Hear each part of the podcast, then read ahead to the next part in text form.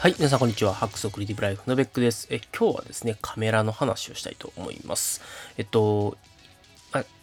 結論じみたタイトルなんですけどね、あのしばらくは D800 で写真、iPhone 12 Pro Max で動画をやってきますというお話です。あの、今使ってるカメラですね、ニコンの D800 というカメラで、まあもう発売してから10年ぐらい経ってるのかな、多分。で、僕が買ったのが2015年なので、まあ、か、君の2014年の12月ぐらいに買ったのかな？で、当時の35万ぐらいする結構良いですね、えっと、フルサイズのカメラなんですね。で、えっと、写真はですね、えっと、非常に、なので、もう買った当初からもう本当に良い写真が撮れるということで大満足してたんですけれども、あのまあ、今でも写真だけ見たら全然現役でいけるというか、もうその辺の下手なカメラより全然綺麗に撮れるんで、あの、なんか無理して買い替えなくてもいいかなってずっと思ってましたと。で、なんでちょっと最近ちょっと買い替えたいと思うようになったかっていうと、あの、まあ、ちょっとね、動画を撮る機会が増えてきて、でその動画を撮ろうとするとですね、ちょっとオートフォーカスの追従速度がかなりやっぱりちょっと遅いと。で、まあ、オートフォーカスサブモードっていうので、まあ、あの、例えば自分を自撮りしてるような映像の時でも、あのちょっと動いたりとか、例えばレビューした商品をこう前に持ってきたりとかしたら、こうフォーカスがそっちに当たって、それをどけたらまた顔にフォーカスが戻るみたいな感じのことをですね、まあ、やりたいなと思ってちょっとやってみたんですけど、あの、ちょっとね、えっと、非常にオートフォーカスが暴れるということで、非常に見づらい映像になってしまって、もうちょっとこれは使えやんなと思って、まあ、結局、その、一眼でね、D800 で撮った映像っていうのは、今までちょっと YouTube には上げてないのかな。うん。なんで、えっと、まあ、例えば自分がその、えー、撮ってる映像を見ながら、まあ、マニュアルでフォーカス合わせるとか、あるいはオートフォーカス合わせるときに、自分が手動でどこのポイントにフォーカス合わせるかっていうのを操作してやれば、あの、問題なくいい映像が撮れる感じではあるんですけど、まあ、それにしても、例えば、あの、撮れるのは、え、ー、と、1080p ってあの、まあ、えっ、と、フルスペックハイビジョンと同じぐらいの画質です。今時の 4K は撮れないし、撮影時間も20分ということで、まあ、かなり短めになってますと。で、まあ、加えて、えっと、多分なんですよ。熱の関係なのかな？あの、20分フルフルで、まあ、撮れてると思って、えっと、動画の撮影をしていると、気がついたらですね、勝手に動画の撮影が終わってるみたいなことがあって、まあ、あんまりね、安定性も良いとは言い難いというところがありますと。まあ、なので、ちょっとですね、えっと、これを使って、まあ、YouTube 動画というかね、なんか、あの Vlog 的なものだったり、そのペラペラ喋ってる動画を撮るというのはやめようということにしました。で、今のところはなので動画を撮るときには iPhone1 本で撮ってはいるんですけれども、やっぱりちょっと今時のね、YouTuber さんのですね、動画を見ていると、やっぱ一眼、まあ、特にミラーレス一眼を使って 4K の非常に綺麗な動画を撮られていて、まあいいなと思って見てるんですけどね、まあなんかちょっとまあそろそろカメラもね、長いこと使ってるから買い替えも考えようかなと思って、いろいろ調べてみたんですが、結論としては、えっ、ー、と、今の買い替えはちょっと見送ると。で、まあもう少し自分がやりたいことにマッチしたものが出てきたら、買い替えようかなというところでございますと。なので、まあちょっと、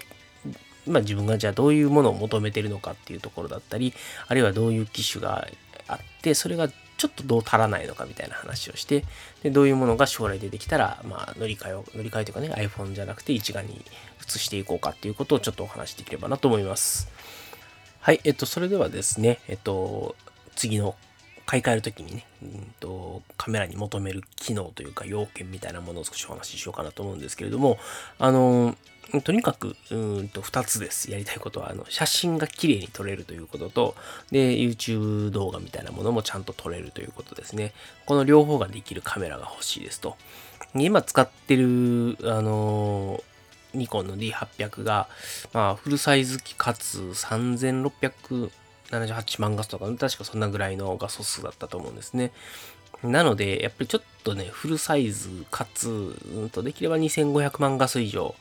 のもので、写真を撮るんだったらそれぐらいのものが欲しいなという気はしますと。はい。で、まあ、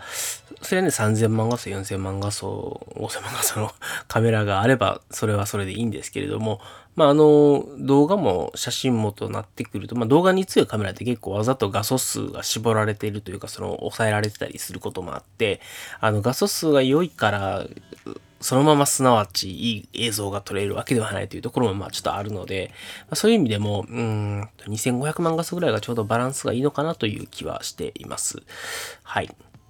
で、2点目、えー、欲しいものとしては 4K60fps が制限なく撮れるということですね。あのー、今ちょっと 4K60fps にすると FX というかね、フルサイズのセンサーサイズから、まあ、DX って、まあ、ほぼニアリコールで APS-C ぐらいのサイズに、まあ、そのセンサー、使うセンサーの領域を絞ってきたりとか、まあ、それに伴って、とクロップって言って、あの、画角がですね、ぐっと狭くなっちゃうということが発生するということで、えっ、ー、と、まあ、あとですね、それから撮影時間が、え、ー、と、30分だったりとかっていうふうに、まあ、限られちゃうっていうところがあって、まあ、長時間撮りたい時は分けて撮影しはできませんよと。まあ、そんな感じなので、えっ、と、4K60fps、まあ、クロップされないとかね、FX なんとかフルサイズのね、えっと、センサーをそのまま使い切って撮影できるカメラみたいなものが、ま欲しいなという気はしますと。で、えっと、3点目ですけれども、えっと、まあ、10ビットログ撮影、あるいは12ビット ProRes RAW が撮れるカメラというか、まあるいは10ビットのログだけじゃなくて HDR が撮れるとかで、まあ、普通の、あのー、今までのフルカラーで撮ってる映像っていうのはだいたい8ビットなんですけれども、まあ、10ビットになってくると、えっと、1677万色から、えっと、大体10億色ぐらいに、まあ、イメージ的に言うとそれぐらいの階調の、うん、幅が持たされますと。ちょっとそのログと、あの、例えば ProRes RAW と呼ばれてるようなものとかだと、そのどういう情報を持たせるかっていうのが、うん、ちょっとずつ違うので、えっと、まあ、その、単純に1677万色が10億色になりますということでは、だけではないんですけどね、あの、まあちょっとその辺はちょっと、あの、細かい話は割愛をしておきますけれども、あとは、あの、そういうログ撮影、ロー撮影みたいなものだけじゃなくて、まあ、取って出しも綺麗なカメラがいいなというところはあるので、まあ、あの、何らかの手段でね、えっ、ー、と、ログ撮影、ロー撮影が将来やりたいなっていう時にできるカメラであるということは必要かなというふうに思います。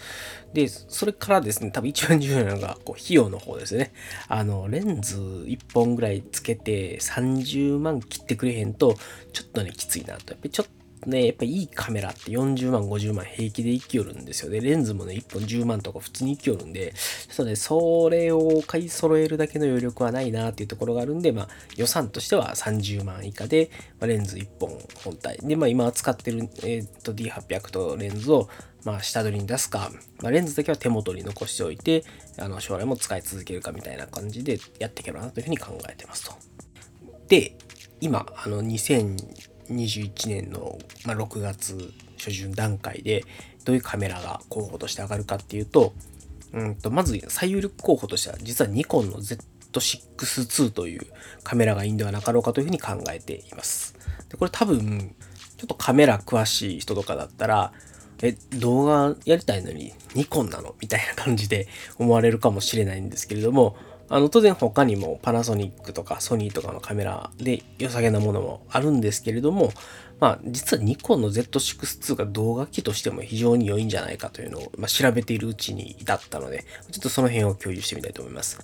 まずニコン Z6 何がすごいかっていうと、あの、Z マウントっていうね、あの、大口径マウントが使えると。まあ、簡単に言うと、あの、レンズをつけるところの口がでかいというふうに思ってもらえればいいと思います。で、それによってですね、非常に多くの光を取り込めるということで、やっぱりその、Z マウントすげえっていう話はいろんなところで目にするので、まあ、レンズの種類が少ないとか、あの、ま、いろいろあるんですよね。今までの F マウントのレンズが使えなくなっちゃったとか、そういうのはあるんですけれども、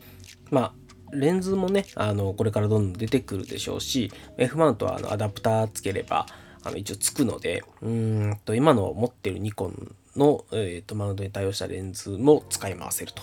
いうところがあるので、結構そういう意味でも、まあ、ニコンのカメラはいいかなと思ってますと。で、写真だけ見れば、あの、多分他の候補よりもダントツに僕はニコン Z6-2 がいいと思ってるんですけれども、結構ですね、動画の方もやりよると。あの、い最近あった、えー、ファームウェアアップデートで、あの、瞳 AF のですね、検出精度がむちゃくちゃ上がったとか、あのー、まあ、AF のあの通じ速度が速かった、速くなったっていうのは、結構ですね、あの、YouTube の動画とかを見てると、めちゃくちゃ速いんですよね。あのー、ソニー並みに AF の追従速度が速いんじゃないかっていうのが、えー、見て取れたので、これはもう全然僕の用途に対応できるんじゃなかろうかなというところがありますと。で、かつですね、えっと、内部記録は、あの、ログ記録とかできないんですけれども、あの、HDMI から出力する方で、えー、外部記録で、えっと、Ninja 5とかってね、あの、あと、アトモス Ninja 5って有名な外部記録のデバイスがあるんですけども、まあ、そういったものにぶち込めばですね、 ProRes RAW で、えっ、と、収録できると。まあ、あの、10ビットの多分 N ログ撮影もできるっぽいので、まあ、あの、10ビット N ログあるいは12ビットの ProRes RAW で、えっと、外部記録ができるんだったら、まあ、全然ね、あの内部記録、それができなくてもいいかなっていうのはちょっと実は思ってるところがあります。これちょっと後で理由は説明します。で、えー、それからですね、4KF60fps にも対応しましたと。で、ただちょっと問題があって、えっと、FX っていうね、あのフルサイズのセンサーから DX サイズにちょっとえっと、サイズをダウンさせて、まあ、収録ができるということで、えっと、まあ、それとね、画角がクロップされちゃうので、こう、ぐっと寄ってしまうという問題があるので、えっと、ただでさえ、あの、一眼って結構ですね、あの、レンズが前にせせり出してくるんで、まあ、いい画角で撮ろうとするとカメラから結構離れないといけないっていうのがあって、まあ、ちょっとね、部屋そこまで広くないんで、えー、っと、できれば 4K60fps で撮ったとしてもクロップされないというところちょっとこだわっていきたいかなというふうに思います。はい。で、あとですね、ちょっとニコンのこの動画撮影全体的に時間制限30分っていうところがあって、ちょっと30分を超える動画を撮るっていうのがめんどくさいというところがあります。はい、めんどくさいまあ、できないので、えっと、分けて取っていくっていうところがめんどくさいなっていうところがありますと。であとね、液晶がね、チルトだけなんですよね。あの、要するに、上に90度とかぐらいしかこう向かないんですよ。で、あの他の今時のカメラって結構そのバリアングルって言って、あの簡単に言うとカメラの正面にで、えっと、自撮りをしていても、液晶が見れるような形で何らか液晶が稼働してくれるんですけどニコンは残念ながらそういうことはできないので、まあ、どうやって自撮りをしている時にその映像を見るかって、まあ、あの HDMI で出力すればいいのであの液晶テレビとか自分の部屋だったら液晶のディスプレイにえー、カメラの映像を見ながらやればいいだけなので、まあ、そんなにあの大した問題ではないんですけれども、まあ、バリアングルじゃないっていうところはちょっと他のところに比べてまあマイナスかなというところがあります。でまあ、頑張ればレンズキット込み、レンズキット込みとかレンズ込みで、まあ、28万、7万とかで、まあ、中古、あるいは、まあ、あちょっとこう大丈夫かなみたいな、あの、まあ、中国系のサイトで買えるんですけれども、えっと、まあ、とりあえず予算にはギリギリ収まってくるんだけど、やっぱりちょっとログだったりとか、 ProRes RAW で撮っていくっていうことをやろうとすると、 Atomos Ninja 5とそれをまあ、もろもろグッズを買わないといけなくて、プラス10万ぐらい見といた方がいいので、まあ、そうすると40万弱かっていうところがあるので、まあ、ちょっと二度足は踏んじゃうかなというところがありますと。で、次の候補がパナソニックのですね、ルミックス S5 と呼ばれる機種で、これもフルサイズ、まあ動画に非常に強いカメラということで有名で、まあ 4K30fps ぐらいまでだったらもう制限とかもなくですね、えっ、と、非常に綺麗にえー、良い動画が撮れるんですけれども 4K60fps で撮ろうとすると Z6-2 と同じくクロップされちゃうとでおそらく FPS-C にセンサーの使用領域がこうサイズダウンされちゃうんだろうなというところがあるのでまあまあ、ちょっとね、あの、Z6-2 と同じ悩みがありますと。まあ、ただやっぱり 30fps とかの時に時間制限がないっていうのは非常にいいですし、まあ、普通にあの HD 画質で、えっと、長い尺の動画を撮るとかっていう時にも、まあ、まあ非常に使いやすいんじゃないかなというところがありますと。で、えっと、こいつのいいところは内部記録でログ撮影ができるし、えっと、当然外部出力をして、えっと、Atomos Ninja 5みたいなものに、え出していくってことはできると。まあ、そうすれば、あの、Z6-2 と同じく ProRes RAW で撮影することもできるようなので、まあそういう意味では、あの、こちらもですね、要件はかなり満たせてるんじゃないかなと。で、しかもですね、バリアングル液晶で自撮りがしやすいっていうところと、ちょっと難点があるとすると、サイズ重量が Z6-2 と比べて、まあ、あまり軽いというわけでもないというところがあるので、写真の画質を考えた時にはやっぱり Z マウントで撮れる Z6-2 の方がまあ写真、まあ、あるいは映像を撮るにしてもやっぱり光の量が多いに越したことはないので、えっと、やっぱりちょっと Z マウント欲しくなっちゃうなっていうところがあるので、まあ、この差だったらですよね、えっと、まあ、ちょっと S5 が積極的に欲しいという感じでは今のところはないかなというところがありますと。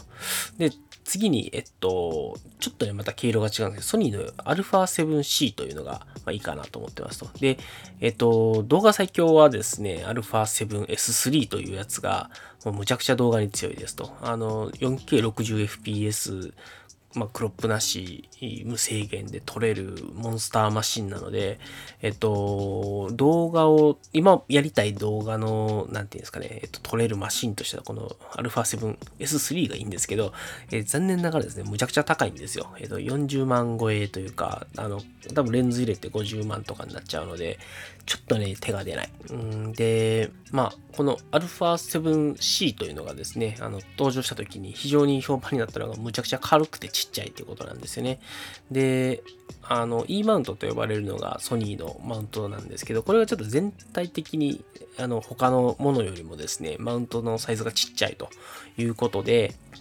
まあ、あの、写真はね、おそらくさすがにちょっと Z マウントと比べるのは酷な話かなとは思うんですけど、まあ、マウントがちっちゃいということは、まあ、その分だけレンズのサイズもちっちゃくなってくれるので、えっと、ま、マシンというかね、えっと、カメラ本体がちっちゃくて軽くて、で、レンズもまあちっちゃくて軽いっていうところが、まあ、ある意味持ち運びをして、うんと、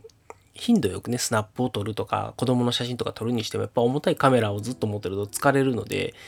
まあ、ちっちゃいこと、軽いことっていうのはそれはそれで、まあ、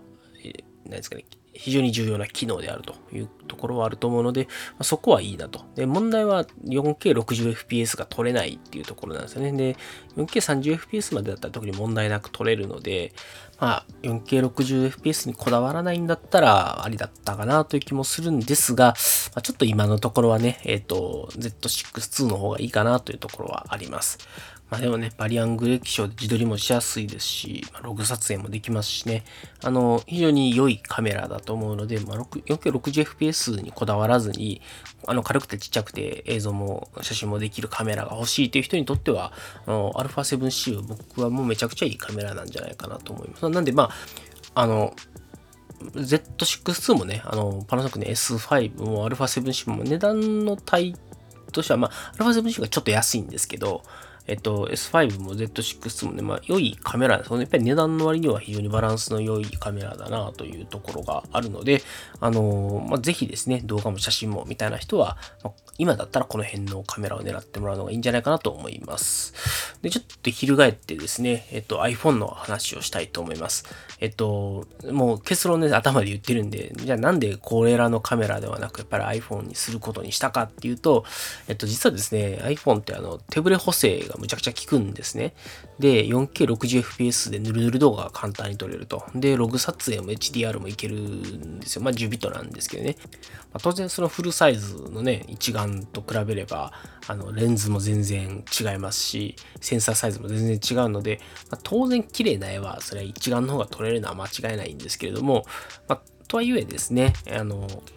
まあ、なぜ手ブレ補正も強いし、4K60fps の動画も撮れるし、ログ撮影もいけるし、HDR もいけると、やりたいことは大体できるなというところと、まあ、あとちょっと自撮りをしようとすると、あの、アウトカムを使おうとすると、まあ、例えばフィルミックリモートっていう、あの、 FiLMiC Pro っていうアプリと一緒に使うやつを使うか、まあ、あるいはあの、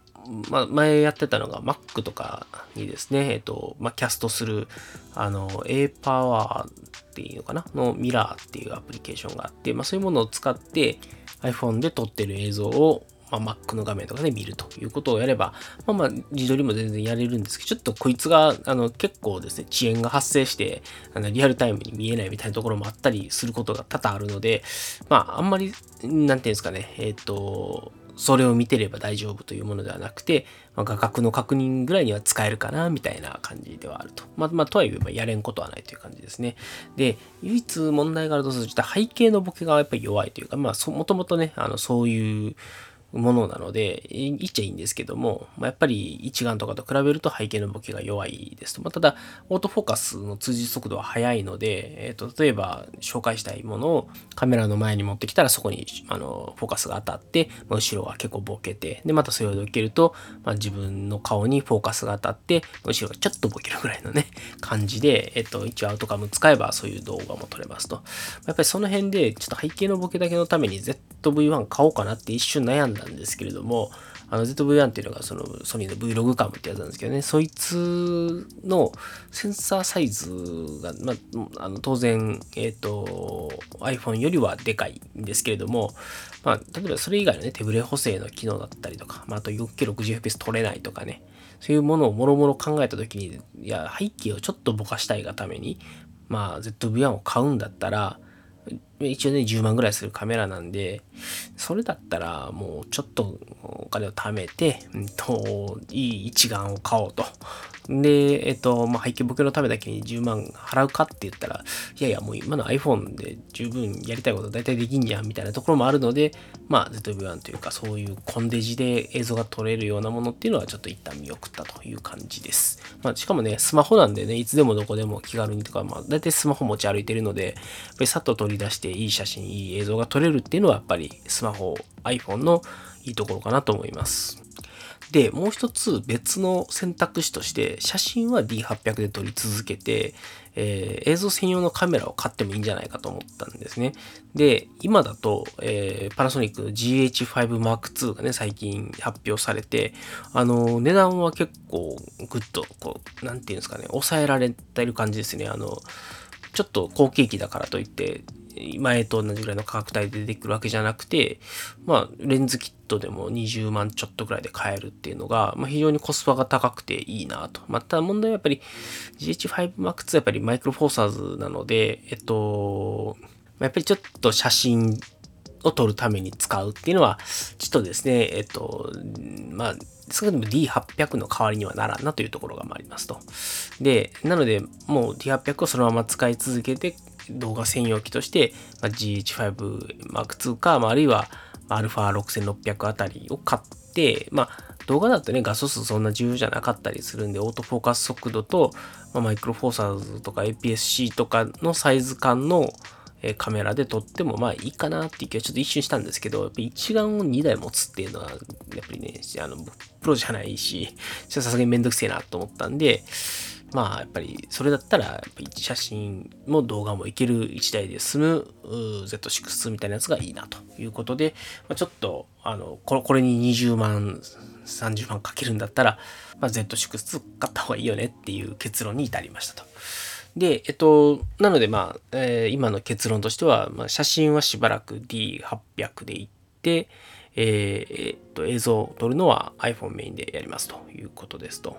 で、正直ですね、えっと、じゃあなんでそういう結論に至ったかっていうところなんですけれども、あの、ログ撮影もそうですし、あの、さっき言ってた、その、アトモス忍者5とかを使って外部記録をやった時に、まあ、プロレーズローとかで撮った場合も、ファイルサイズがですね、シャレにならんのですよ。で、そうすると、あの、こういった外部記録のね、できる装置って SSD に直接書き込める機能があったりするので、まあ、っていうよりはもう、そういう撮り方をしないと、ログとか、あの、 RAW データってちょっとさすがに、あの、内部の SD カードだと物足りんぞっていうのがやっぱりあるんですね。で、な、なので、えっと、もうログとか ProRes RAW は正直外部記録でいいかなっていう気はしていて、で、内部記録はあの取って出しでいいいい映像が撮れれば、まあ、それでいいんじゃないまあ、ちょっと HDR ぐらいのね、えっと、機能があってくれてもいいかなとは思うんですけれども、まあ、やっぱりちょっとね、ファイルサイズってところを考えたときには、ログとか、あの、 ProRes RAW っていうのは、まあ、そこまで、あの、毎回それで撮らないといけないものではないかなってちょっと思ってるところもありますと。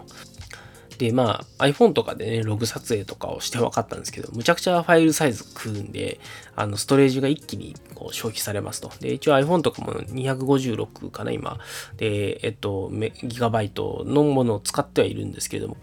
これをなぜ510にしとかなかったってちょっと今後悔をしているところはあります。まあ、ということで、まあ結構ですね、えっと、4K でもね、4K60fps の動画でも結構なですね、ファイルサイズを食うんですよ。8ビットというゆえ。なので、えっと、こういうものを真面目にやっていこうとするんだとすれば、やっぱりストレージへの投資っていうのは非常に重要になってくると。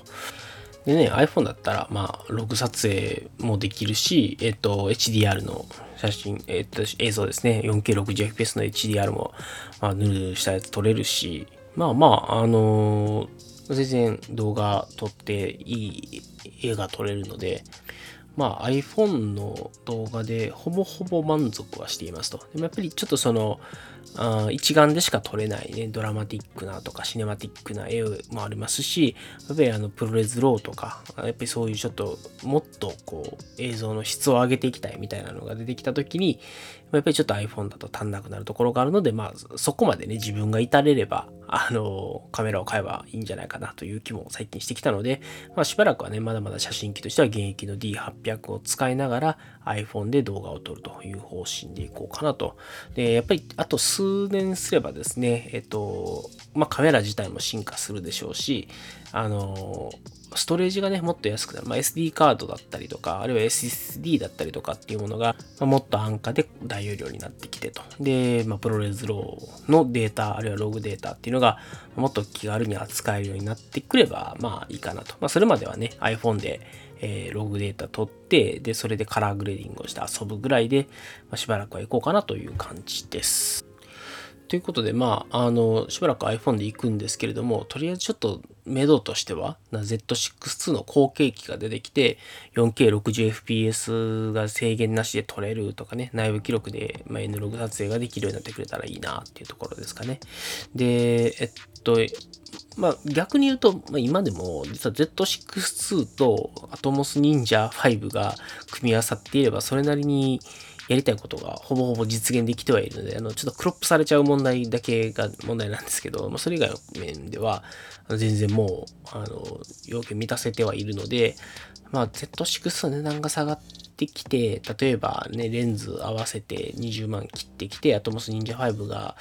まあ、ちょっと、もうちょっと安くなってきてくれて、合計で25万切ってくれるみたいなところまでいけば、ですかね。今だと両方合わせたら40万弱なので、まあ全部フルフルで買っても、まあ20万前半で収まるようなぐらいまで値段が下がってきたらそれを買ってもいいかなとか、あるいはまあ先ほど言ったその後継機ですね、が、えっ、ー、と 4K60fps の制限なしで内部記録でログ撮影ができるっていうのでも、まあいいかなという気がしますと。で、あるいはですね、あの S5 が、まあ、もうちょっと進化するか、あるいは α7C ですよね。このサイズ感で、えー、4K60fps 制限なしログ撮影内部記録でできますみたいな感じになってきてくれるんだったら、